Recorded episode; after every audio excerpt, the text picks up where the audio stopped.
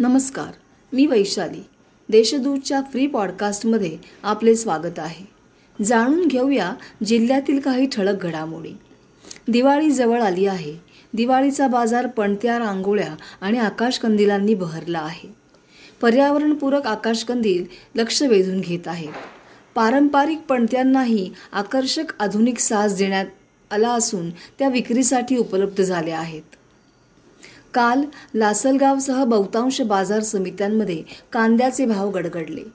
परदेशामधून आयात केलेला कांदा विक्री सुरुवात झाल्याचा हा परिणाम असल्याची प्रतिक्रिया शेतकऱ्यांनी व्यक्त केली आहे.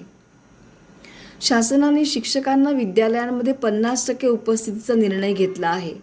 मुख्याध्यापक संघटनेसह अन्य सर्व सहयोगी संघटनांनी या निर्णयाला विरोध केला आहे.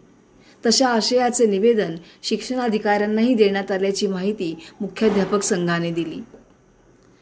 जिल्ह्यातील सक्रिय करोना रुग्णांमध्ये घट झाली आहे. आत्तापर्यंत अठ्ठ्याऐंशी हजारांपेक्षा जास्त रुग्णांना घरी सोडण्यात आले आहे.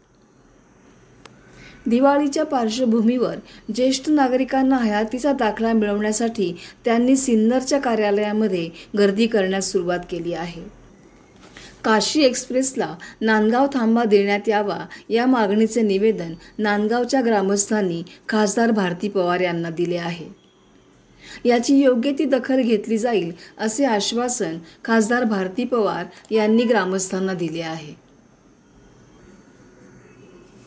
नाशिक रोडची पाणी टंचाई आगामी दहा महिन्यात दूर करण्यात येईल. त्यासाठी शहरातील बारा बंगला येथून नवीन जलवाहिनी टाकण्यात येईल. यासाठी येत्या महासभेत अंदाजपत्रक सादर करण्याचे आदेश नाशिक महानगरपालिकेचे महापौर सतीश कुलकर्णी यांनी महापालिका अधिकाऱ्यांना दिले आहेत. या होत्या जिल्ह्यातील काही ठळक बातम्या. बातम्या अधिक विस्ताराने जाणून घेण्यासाठी देशदूतच्या वेबसाईटला सबस्क्राईब करायला विसरू नका.